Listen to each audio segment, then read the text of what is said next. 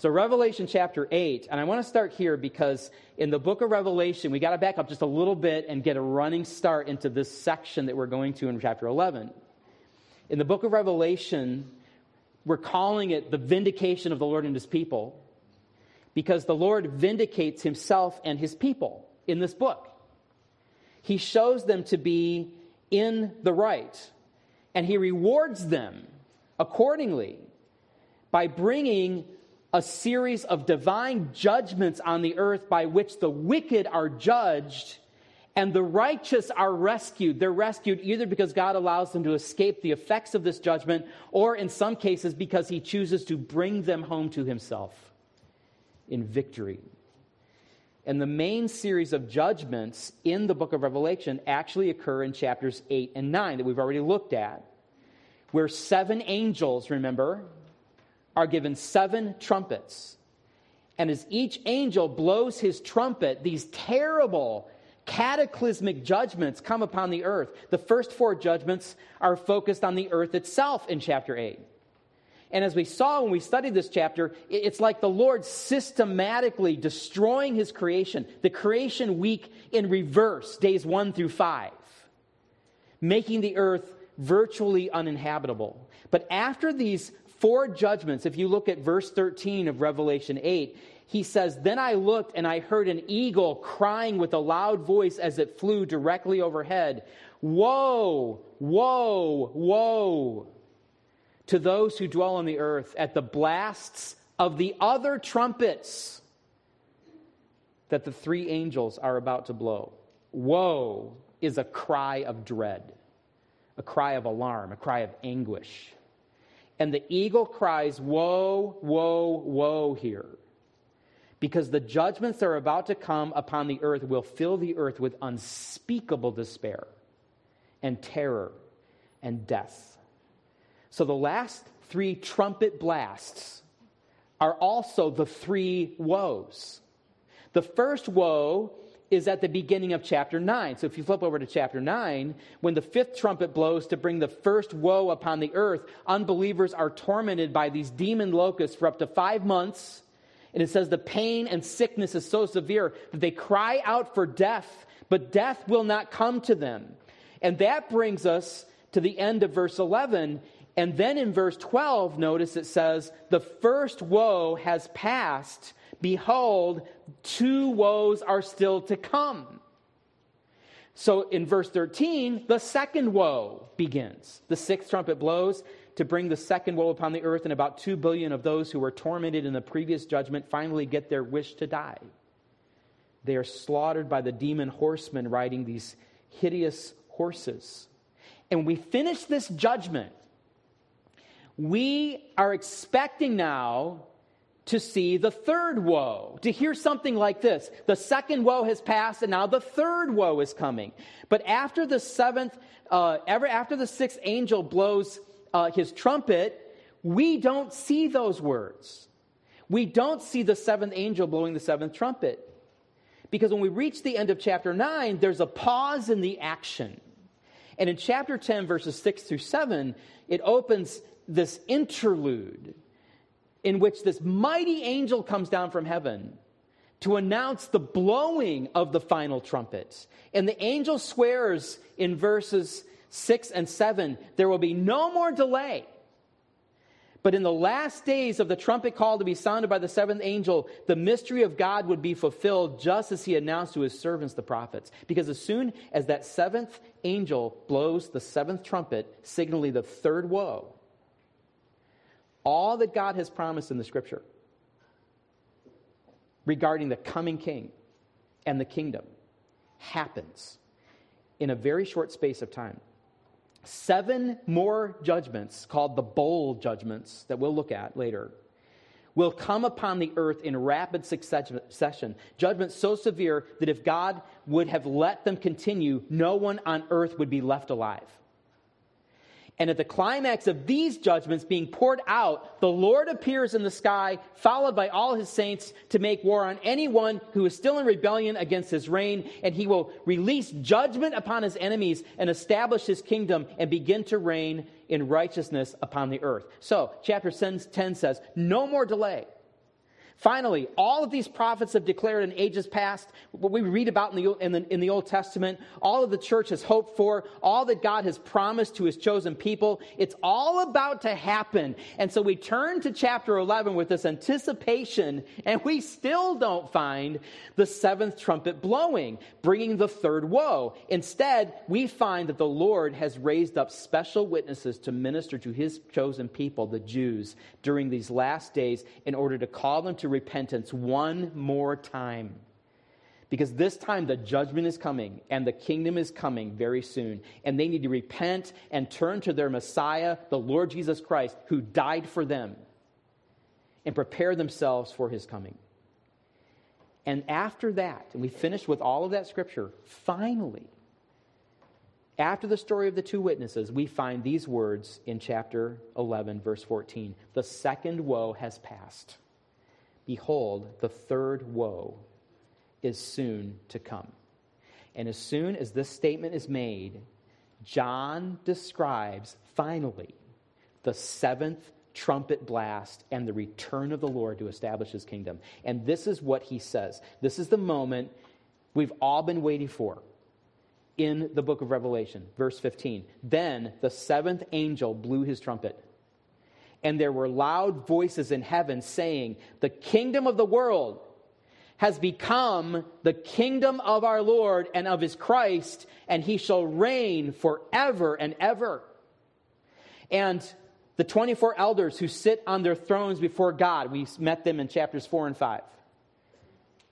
The 24 elders who sit on their thrones before God fell on their faces and worship God, saying, "We give thanks to you, Lord God Almighty, who is and who was, for you have taken your great power and begun to reign. The nations raged, but your wrath came, and the time for the dead to be judged, and for rewarding your servants, the prophets and saints, and those who fear your name, both small and great, and for destroying the destroyers of the earth."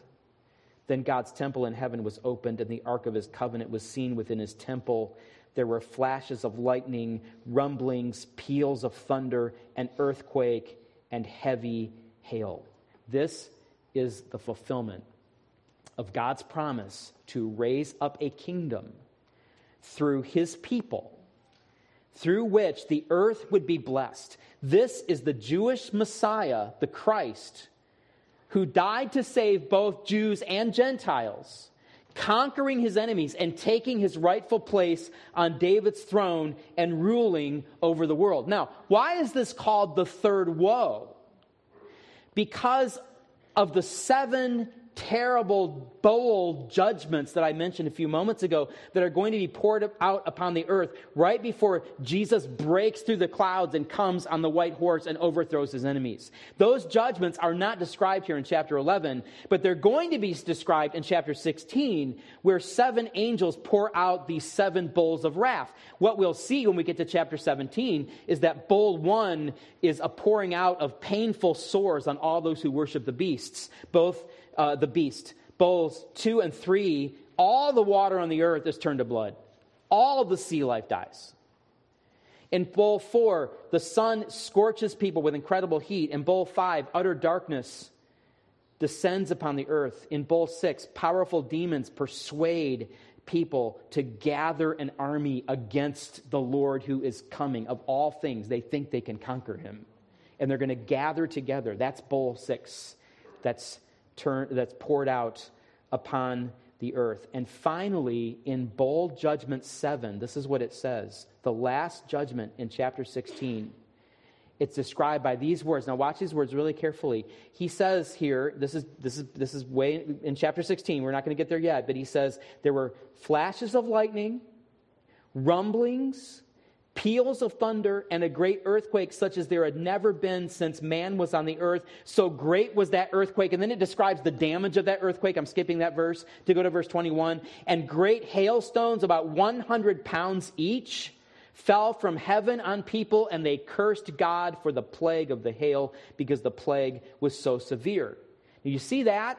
Look then at Revelation 11, verse 19 again. The description that's stated here is almost word for word of a summary of what you see here in chapter 16. There were flashes of lightning, rumblings, peals of thunder, an earthquake, and heavy hail.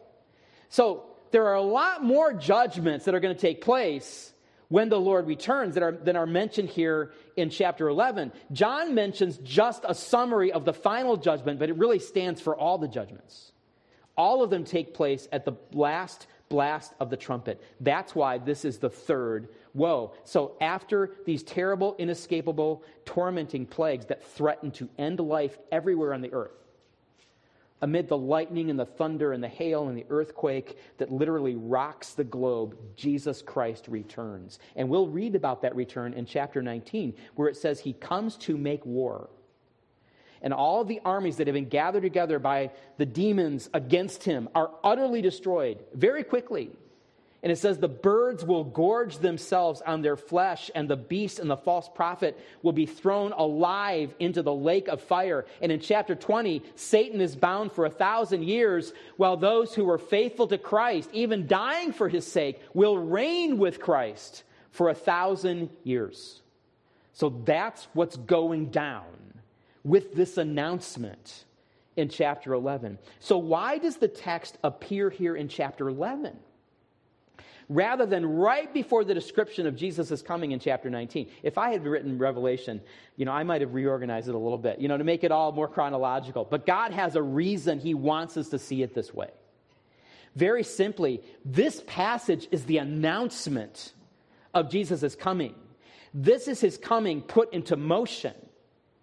And what we're going to see in the next several chapters leading up to the description of his coming will give us the significance of that coming and the events on the earth surrounding his coming, so that we can appreciate fully everything that is going on the earth at this time and everything the Lord's coming means.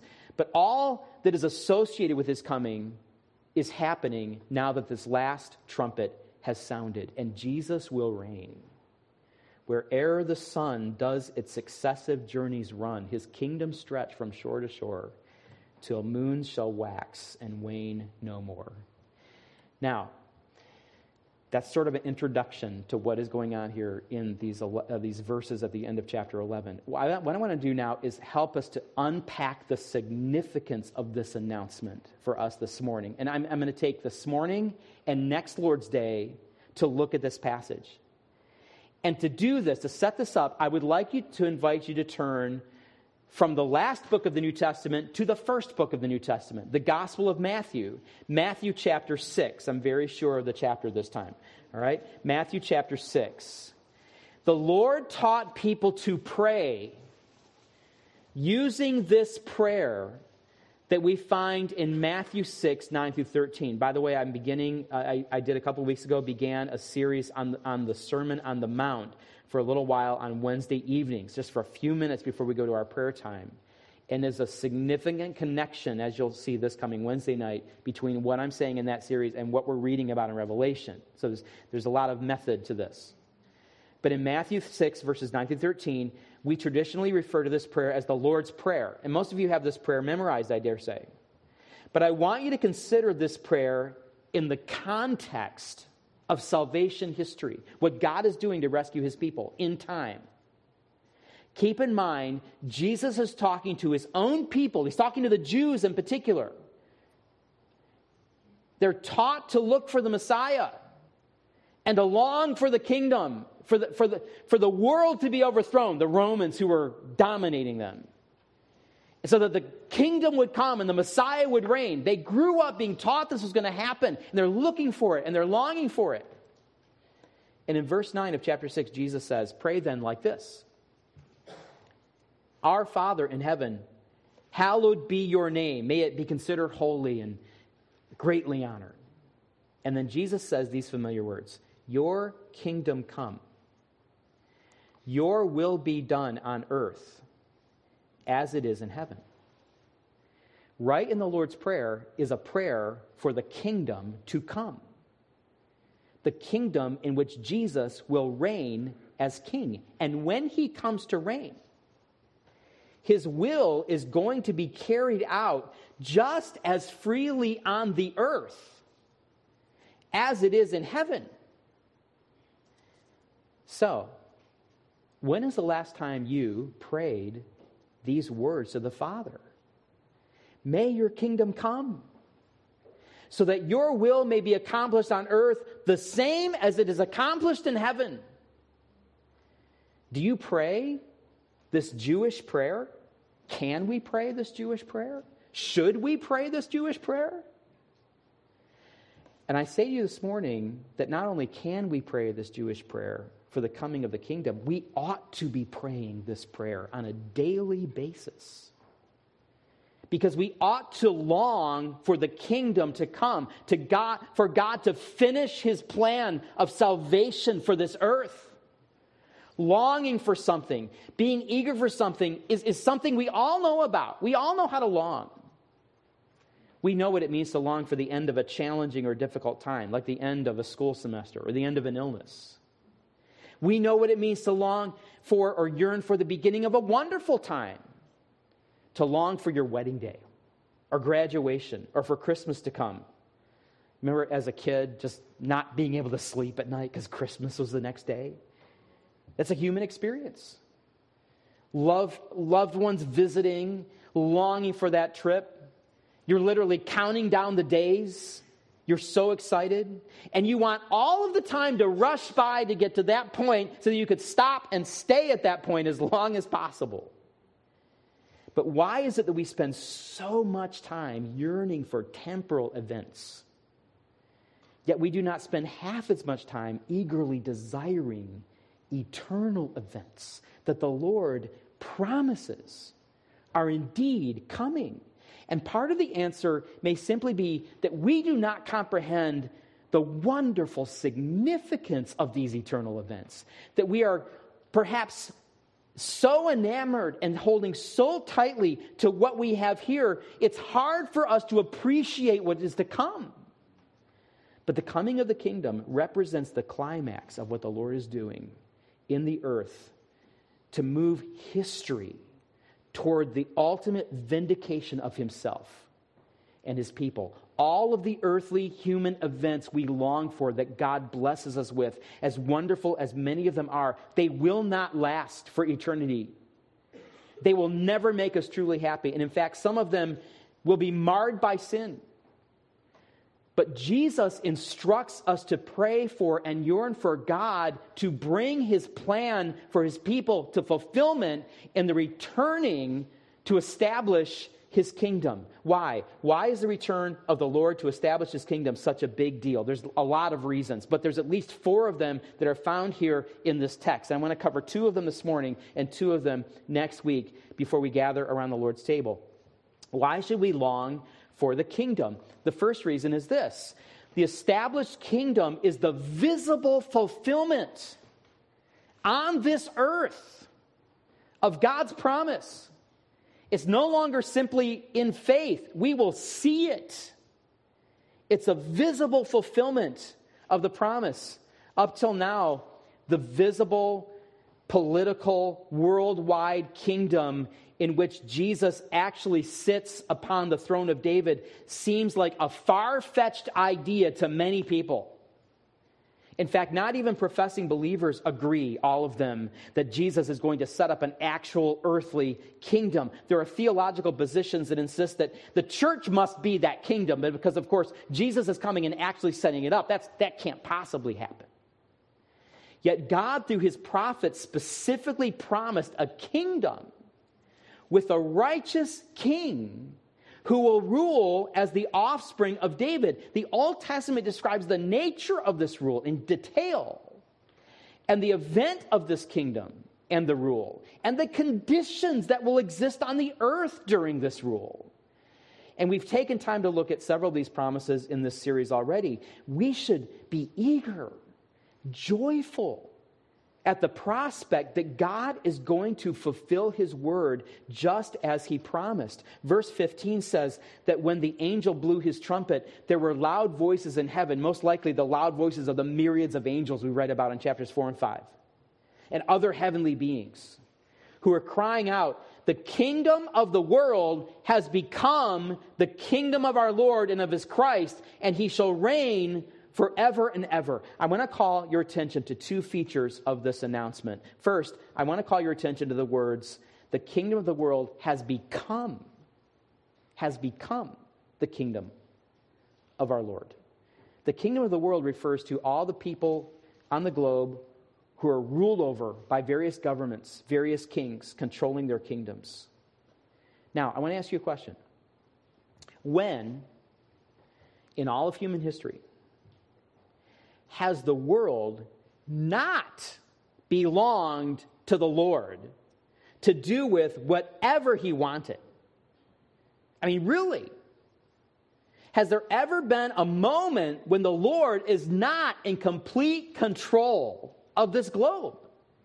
Psalm 24:1, the earth is the Lord's and the fullness thereof, the world and those who dwell therein. Psalm 50, God says, I know all the birds of the hills and all that moves in the field is mine. If I were hungry, I would not tell you, for the world and its fullness is mine. Nebuchadnezzar says in Daniel 4, his dominion is an everlasting dominion and his kingdom endures from generation to generation. This is the king of the empire that rules the globe, who has been humbled before the God of heaven. All the inhabitants of the earth, he says, are accounted as nothing, and he does according to his will among the host of heaven and among the inhabitants of the earth, and none can stay his hand or say to him, what have you done? Psalm 103:19, the Lord has established his throne in the heavens, and his kingdom rules over all. As Abraham Kuyper famously said, there is not a square inch in the whole domain of our human existence over which Christ, who is sovereign, does not cry, mine. And yet, the heavenly chorus cries out, the kingdom of the world has become the kingdom of our Lord and of his Christ. This shows that there is a literal kingdom coming, because there must be something fundamentally different between the rule of God over all creation now and the rule of God through the kingdom. And the difference is that the coming kingdom will be a visible, political, hands-on center of government with Christ on the throne and the forces of darkness banished from the earth. This is remarkably different than God's rule today. Today, satanic forces and monarchs and dictators and presidents and dynasties are allowed under God's control a measure of rulership underneath the governing hand of the Creator.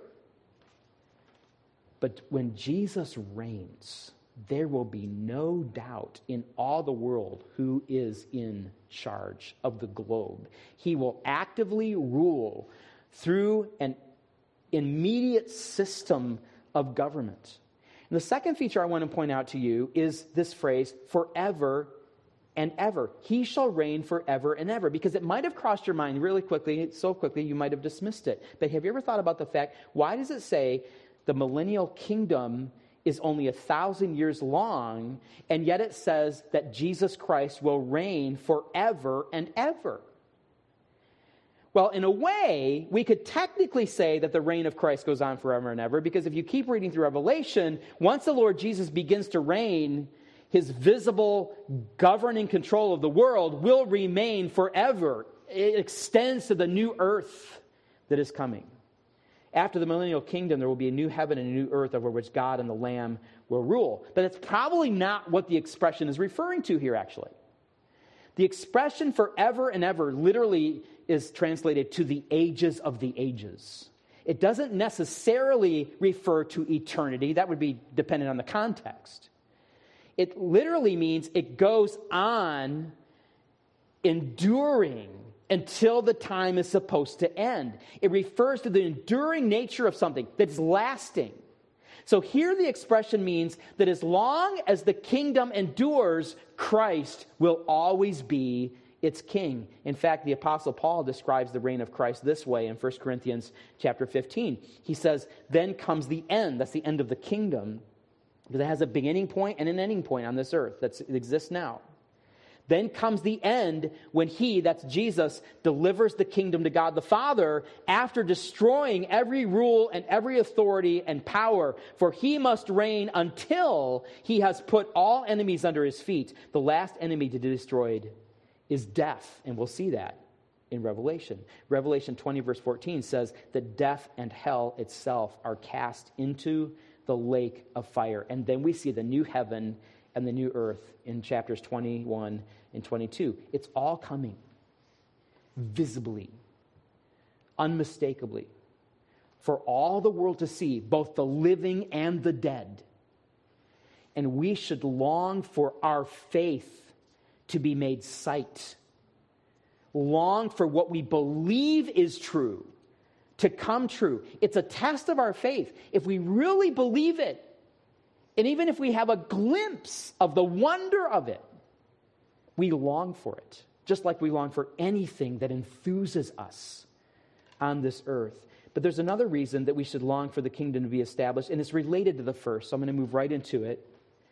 And that is, the kingdom represents the will of Christ asserted on the earth. The will of Christ. He's reigning.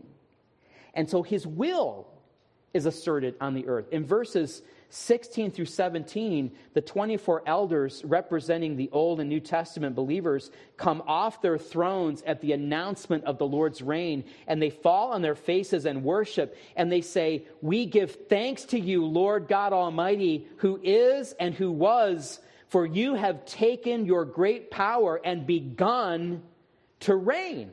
And notice again that this particular expression of the Lord's rule over the earth has a beginning point. That's the kingdom. It has begun here. Through Christ, God will exercise his power over the earth and reign, which means that the will of Jesus Christ will govern the earth. Now think about that for just a second. The will of Christ, what he wants, will govern the earth. We don't always want what he wants, we have to admit. That's part of learning to walk with the Lord. But his will be the law on the earth. At his first coming, Jesus merely called people to repent because his kingdom was coming. He didn't force them to obey. Many of his disciples went away and walked no longer with him, John's gospel says. But when he reigns over the earth, his perfect righteous desire will be law. He will take his great power and exercise it regally, politically. And we should long for this as saints of God, because we should long for righteousness to flourish in the earth, for sin to be put down, and for the rule of law to be that which honors the Creator who made the world. Wouldn't it be wonderful if righteousness began to flourish in the earth? That should rejoice our hearts. And when we look around at our world, we should have this growing heaviness in us. The more we know Christ, because we see the sin in the world, the rampant immorality, the murdering and drunkenness, the arrogance of those who scoff at Christ, abortion, the oppression of humanity, the lack of justice in the world for those who are innocent, and the exaltation of those who are in the wrong, who want nothing but power. As we were walking around Chicago this week on the riverfront, I was reminded of the amazing architecture and technology of that city. It really is amazing. These towering stone buildings or glass buildings with these intricate designs. They're truly a technological and artistic triumph. And then you begin to explore the wealth of the city, all the cuisine and all of the commerce and the arts. The Chicago Symphony, often named one of the best symphony orchestras in the country, is there. Everything's in Chicago. It was a cause to celebrate the fact that human beings are made in the image of God, and we are created to imitate our Creator, to invent, to design, to make things that are beautiful and majestic. We give glory to God that way. Unbelievers, unwittingly, without even knowing it, are giving glory to God through these magnificent works because they're created in His image. But walking around the city not only causes you to marvel at human genius, it also causes you to be stunned at human depravity. And we could see the poverty and the broken lives and the fear and the mistrust. There's a reason that we instinctively, when we're walking around a big city, are sort of looking over our shoulder every once in a while, and we're sort of on our guard. And if you're a young person walking through, you get warned by your parents by all kinds of things before you go. Why is that? Because there's fear in the world. And there are certain streets or alleys that we don't go down because of fear. Do you realize that when Jesus reigns as king and Satan is bound, that human genius will flourish and there will be no more fear? That the lion will dwell with the lamb? That what is right and holy and proper and good will flourish in the world? There's something else we couldn't help noticing when we walk through Chicago. And it is the fact that it has been declared National Pride Month in the United States. The celebration of the LGBTQ community. The iconic rainbow-colored flags were flying everywhere. You could see advertisements that were especially made for Pride Month on every street and nearly every place of business. Homosexual couples walking hand-in-hand openly everywhere you look. The buildings at night were lit up in rainbow colors. Now, the origin of Pride Month, if I can make a couple comments about this, was a way to tell society, don't mistreat LGBTQ people, but show kindness to them even though they're different than you are. Because in the past, they were treated unfairly, they were bullied. This goes back to an event in New York City, some of you might know, that happened in June of 1969. When police raided an LGBTQ establishment called the Stonewall Inn in Manhattan, because what was going on there was at that time against the law. And the LGBT community rioted and fought back against the government, and they won. And now, over 50 years later, we have had 3 Democratic presidents who every year have declared June as the National Pride Month. It started with Bill Clinton in 1999, who declared June to be Gay and Lesbian Pride Month. President Obama restarted the tradition, and now more recently President Biden has followed suit. President Trump did not make an official proclamation, but after 2 years in office, under pressure probably, he tweeted, as we all know, something about the month.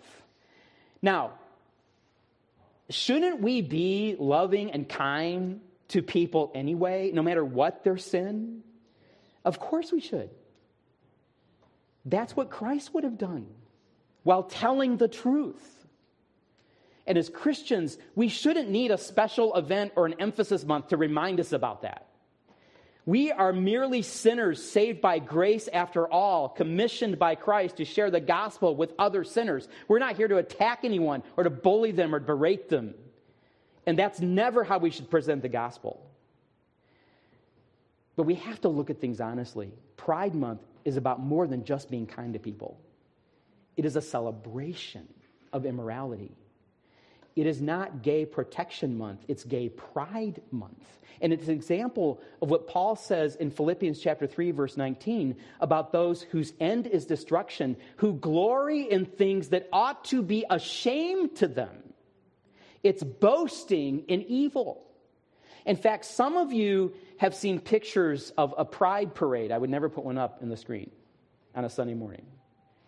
But that kind of parade is just a boasting in evil. In fact, it's not just a boasting in evil, it's a reveling in it. It's an in-your-face exaltation of what God will one day judge.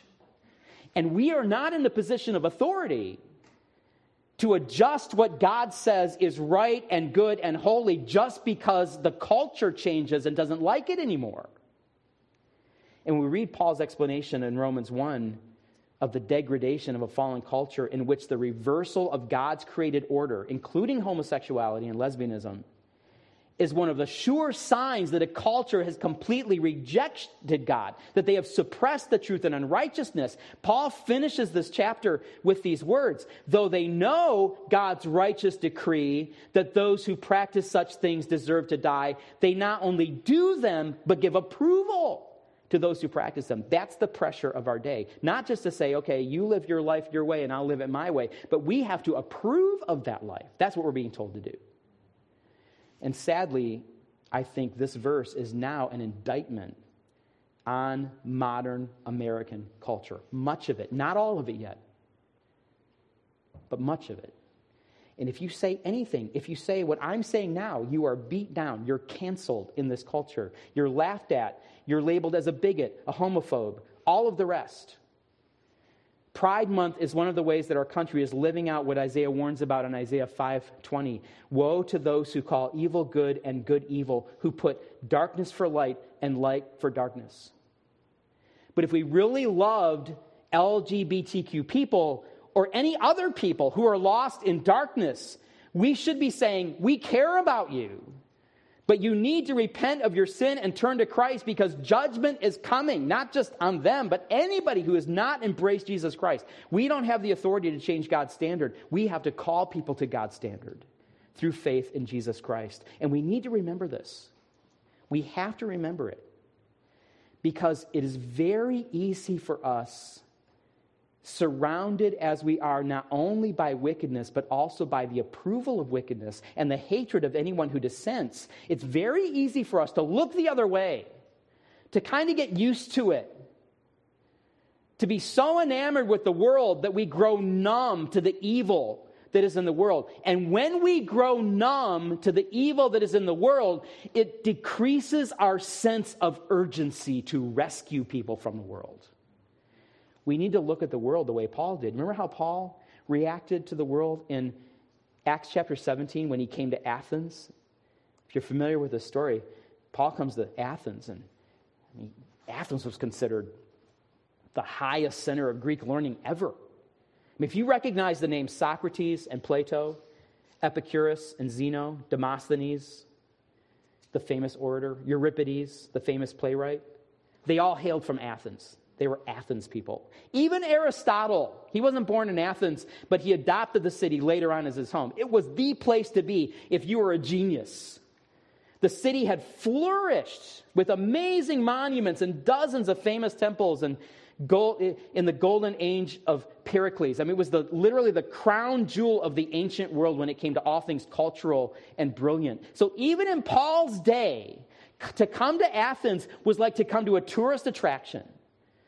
If they had had a gift shop in Athens, they probably would have sold a T-shirt that said, I wasn't born in Athens, but I got here as quick as I could. You know what I'm saying? Now, Paul also, remember he had sent Silas and Timothy back to check on the churches in Macedonia? So he had time in Athens to kick around, to take in the sights. But Paul was not agog with the attractions of the city. Instead, he was deeply moved to sorrow and anger over the worship of idols, because the great temples to Apollo are there, and Ares and Hermes, and the altar of the 12 gods, an altar honoring Zeus and Hera and Poseidon and Demetrius and Apollo and Artemis and Hephaestus, I guess, Athena, Ares. I feel like Andrew trying to read 2 Samuel this morning, Aphrodite, Hermes, Dionysius. This altar to the 12 gods was a monument to the Athenian religions. They would actually mark distance from this monument in Athens. For example, if you were 20 kilometers from the city of Athens, the distance would be according to that particular temple. And there was much more, an altar to Zeus, a massive temple to Olympia, Zeus, which was not even completed in Paul's day, and looking up to the Acropolis, the high point of the city, which you can see here on the slide, he could see this massive temple called the Parthenon. And to this day, that's the symbol of Athens. And near the Parthenon, the temple to Athena Nike. And Paul had come to the zenith of culture and learning and religion. And if he was like you or me, when we go to some of these places, and I felt this way a little bit in Chicago, I have to admit, we were like, wow, look at all this. And you start exploring and look at all the things that people have invented. But Luke tells us very clearly in Acts 17:16 that Paul was far from impressed. It says, when Paul was waiting for them in Athens, his spirit was provoked within him as he saw that the city was full of idols. The word provoked, by the way, does not mean that Paul was just simply stirred up about it. It's a really intense word. It means that Paul was angry. He was seething. He was exasperated with indignation. I don't know if you ever get that way about things, this terrible moroseness that just settles down within your spirit. when you can't stand something anymore and you have to do something about it. Well, imagine the Apostle Paul. All of his life, he grows up with the Shema from Deuteronomy 6 ringing in his ear. Shema Yisrael Adonai Eloheinu Adonai Ahad. Hear, O Israel, the Lord our God. The Lord is one.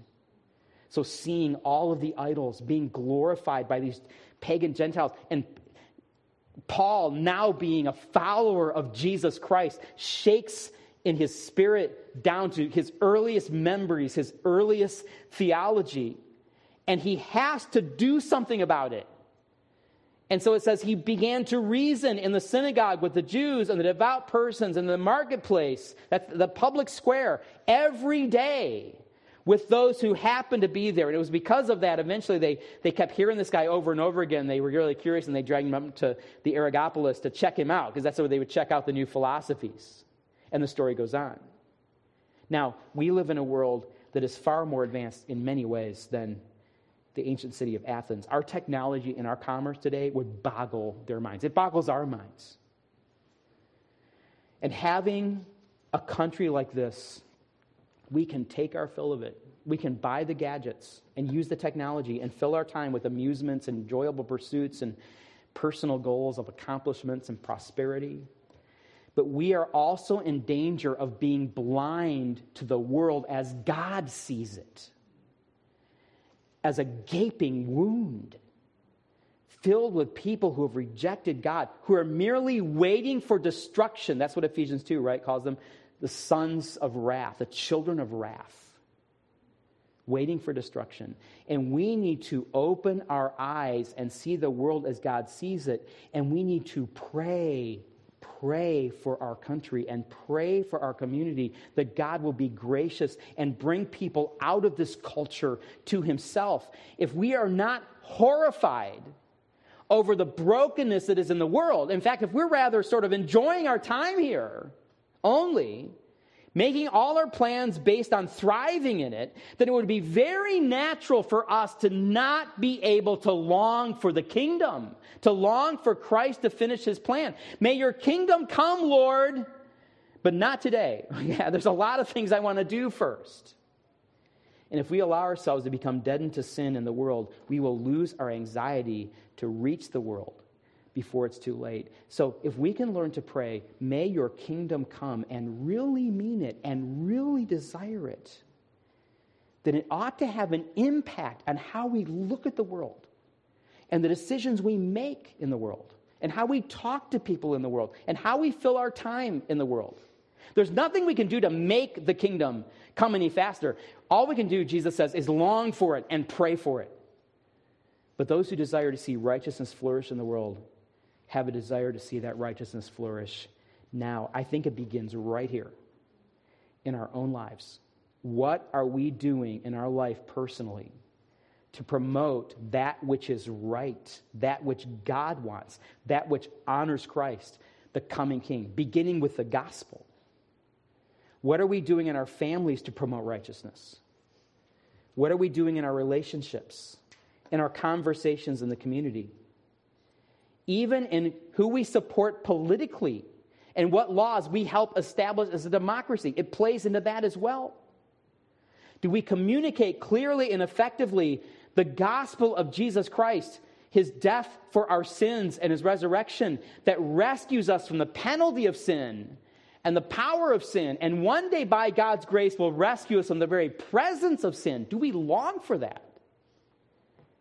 This is how we live when we yearn for the righteous rule of Christ over the earth. And I hope that's an encouragement to us. When we think about what's going on in Revelation, it's not just a dusty report of what's going to happen someday in the future, and it's probably not going to happen right away so we can put it out of our minds. No, Jesus wants us to process our world with the soon coming in mind. And the next Lord's Day, we'll discover two more reasons that we should yearn for the righteous rule of Christ. But in the meantime, let's ask the Lord to work within us that we might have a real view of the world and our place in it renewing our commitment to pray as Jesus taught, may your kingdom come. May your will be done on earth as it is in heaven. May righteousness reign unhindered, and may we be part of that process as we are waiting for the Lord to return. Father, thank you.